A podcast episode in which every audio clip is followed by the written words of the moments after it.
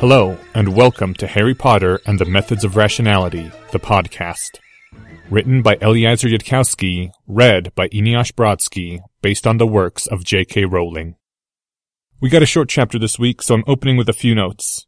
First, congratulations to Toasted Cake, winner of the 2012 Best New Speculative Fiction Podcaster slash Team Parsec Award. Second, this story spreads by blogging, tweeting, word of mouth, favoriting, plugging on forums, and adding to lists. And remember, if the readers and listeners before you hadn't taken a moment to do that, you probably wouldn't have found this. If that's not enough to motivate you, then remember. If you don't help spread rationality, Hermione will be sad. You don't want her to be sad, right? Chapter 66 Self Actualization, Part 1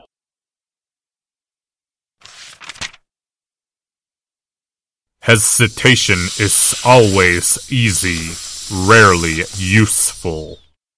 So the defense professor had told him, and while you could quibble about the details of the proverb, Harry understood the weaknesses of Ravenclaws well enough to know that you had to try answering your own quibbles. Did some plans call for waiting? Yes, many plans called for delayed action, but that was not the same as hesitating to choose. Not delaying because you knew the right moment to do what was necessary, but delaying because you couldn't make up your mind. There was no cunning plan which called for that. Did you sometimes need more information to choose? Yes, but that could also turn into an excuse for delaying. And it would be tempting to delay when you were faced with a choice between two painful alternatives, and not choosing would avoid the mental pain for a time. So you would pick a piece of information you couldn't easily obtain and claim that you couldn't possibly decide without it. That would be your excuse. Although if you knew what information you needed, knew when and how you would obtain that information, and knew what you would do depending on each possible observation, then that was less suspicious as an excuse for hesitating. If you weren't just hesitating, you ought to be able to choose in advance what you would do once you had the extra information you claimed you needed.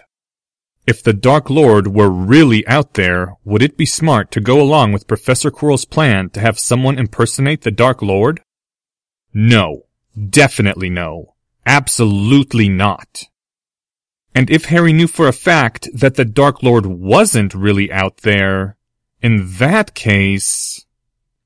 The defense professor's office was a small room, at least today. It had changed since the last time Harry had seen it, the stone of the room becoming darker, more polished. Behind the defense professor's desk stood the single empty bookcase that always decorated the room. A tall bookcase stretching almost from the floor to the ceiling with seven empty wooden shelves. Harry had only once seen Professor Quirrell take a book from those empty shelves, and never seen him put a book back. The green snake swayed above the seat of the chair behind the defense professor's desk, the lidless eyes staring unblinking at Harry from close to his own eye level. They were warded now by twenty-two spells, all that could be cast within Hogwarts without attracting the headmaster's attention. No, hissed Harry, the green snake cocked its head, tilting it slightly. No emotion was conveyed by the gesture, not that Harry's Parselmouth talent conveyed to him. Reason not, said the green snake. Too risky, Harry said simply.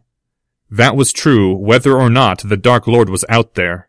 Forcing himself to decide in advance had made him realize that he'd just been using the unanswered question as an excuse to hesitate. The same decision was the same, either way. For a moment, the dark pitted eyes seemed to gleam blackly. For a moment, the scaled mouth gaped to expose the fangs. Think you have learned wrong lesson, boy, from previous failure.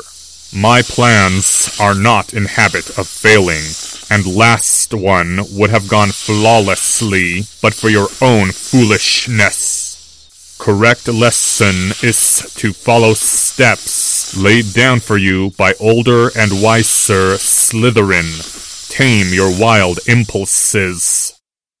Lesson I learned is not to try plots that would make girl child friend think I am evil or boy child friend think I am stupid, Harry snapped back. He'd been planning a more temporizing response than that, but somehow the words had just slipped out. The sound that came from the snake was not heard by Harry as words, only as pure fury. A moment later, You told them. Of course not. But know what they would say. There was a long pause as the snake head swayed, staring at Harry. Again, no detectable emotion came through, and Harry wondered what Professor Quirrell could be thinking that would take Professor Quirrell that long to think. You seriously care what those two think? came the snake's final hiss. True younglings those two are, not like you, could not weigh adult matters. Might have done better than me.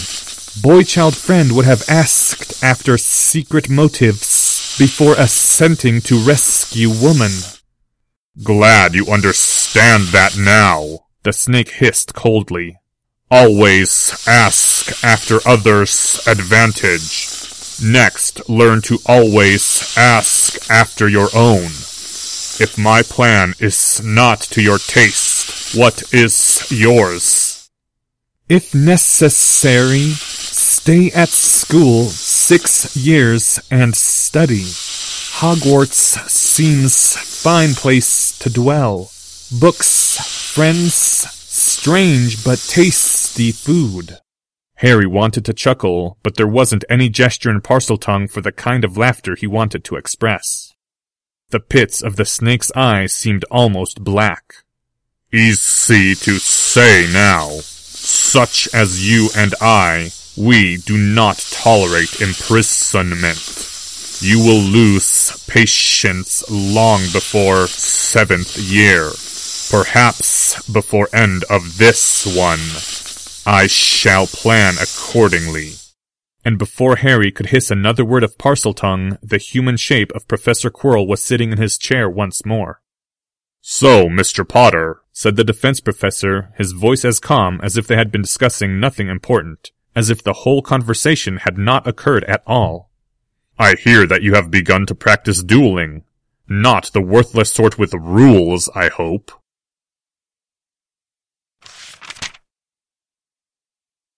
Hannah Abbott looked as unnerved as Hermione had ever seen her, except on the day of the Phoenix, the day Bellatrix Black had escaped, which shouldn't ought to count for anyone. The Hufflepuff girl had come over to the Ravenclaw table during dinner and tapped Hermione on the shoulder, and very nearly dragged her away. Neville and Harry Potter are learning dueling from Mr. Diggory. Hannah blurted as soon as they were a few steps away from the table. Who? said Hermione.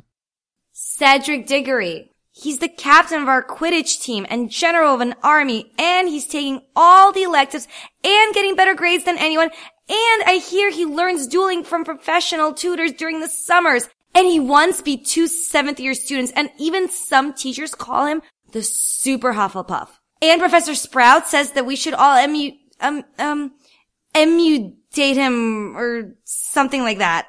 And After Hannah finally stopped for air, the list had gone on for a while. Hermione managed to insert a word in edgewise. Sunshine Soldier Abbott. Calm down. We're not going to be fighting General Diggory, right? Sure, Neville's studying to beat us, but we can study too. don't you see? Hannah shrieked, raising her voice a lot louder than it should have been if they were trying to keep the conversation private from all the Ravenclaws looking at them. Neville isn't studying to beat us. He's practicing so he can fight Bellatrix Black. They're going to go through us like bludgers through a stack of pancakes. The Sunshine General gave her soldier a look, Listen, said Hermione. I don't think a few weeks of practice is going to make anyone an invincible fighter. Plus, we already know how to handle invincible fighters. We'll concentrate fire on them, and we'll go down just like Draco. The Hufflepuff girl was looking at her with mixed admiration and skepticism. Are, aren't you even, you know, worried? Oh, honestly. said Hermione. Sometimes it was hard being the only sensible person in your whole school year. Haven't you ever heard the saying, the only thing we have to fear is fear itself? What? That's crazy. What about Lethifolds lurking in the darkness and being put under the Imperius curse and horrible transfiguration accidents and I mean, said Hermione, exasperation leaking out into her now raised voice. She'd been hearing this sort of thing all week now. how about if we wait until after the Chaos Legion actually crushes us to get so scared of them and did you just mutter Gryffindors under your voice? A few moments later, Hermione was walking back to her place at the table with a sweet smile plastered on her young face. It wasn't the terrible cold glare of Harry's dark side, but it was the scariest face she knew how to make. Harry Potter was going down.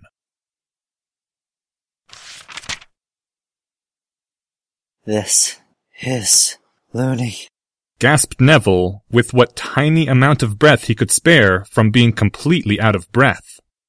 This is brilliant. said Cedric Diggory. The eyes of the super Hufflepuff gleamed with manic enthusiasm, shining like the sweat on his forehead as he stamped his feet through the dance of one of his dueling postures. His usually light steps had changed to heavier stomps, which might have had something to do with the transfigured metal weights they'd all attached to their arms and legs and strapped over their chests. Where do you get these ideas, Mr. Potter?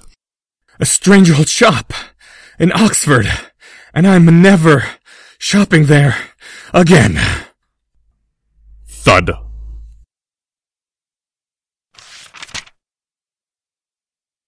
End chapter 66. Thank you to the following people. Cedric Diggory, Anonymous. Neville by Adam Hartel. Hannah Abbott, Mars. Hermione Granger, Anonymous. This chapter's original text, production notes, and attribution links, along with archives and much more, can be found at hpmorpodcast.com. If you would like to learn more about the art of rationality, please visit lesswrong.com, an online community of aspiring rationalists founded by Eliezer Yudkowsky. The music used is Catch That Goblin by Skaven. Thank you for listening and come back next week for Chapter 67 Self Actualization Part 2.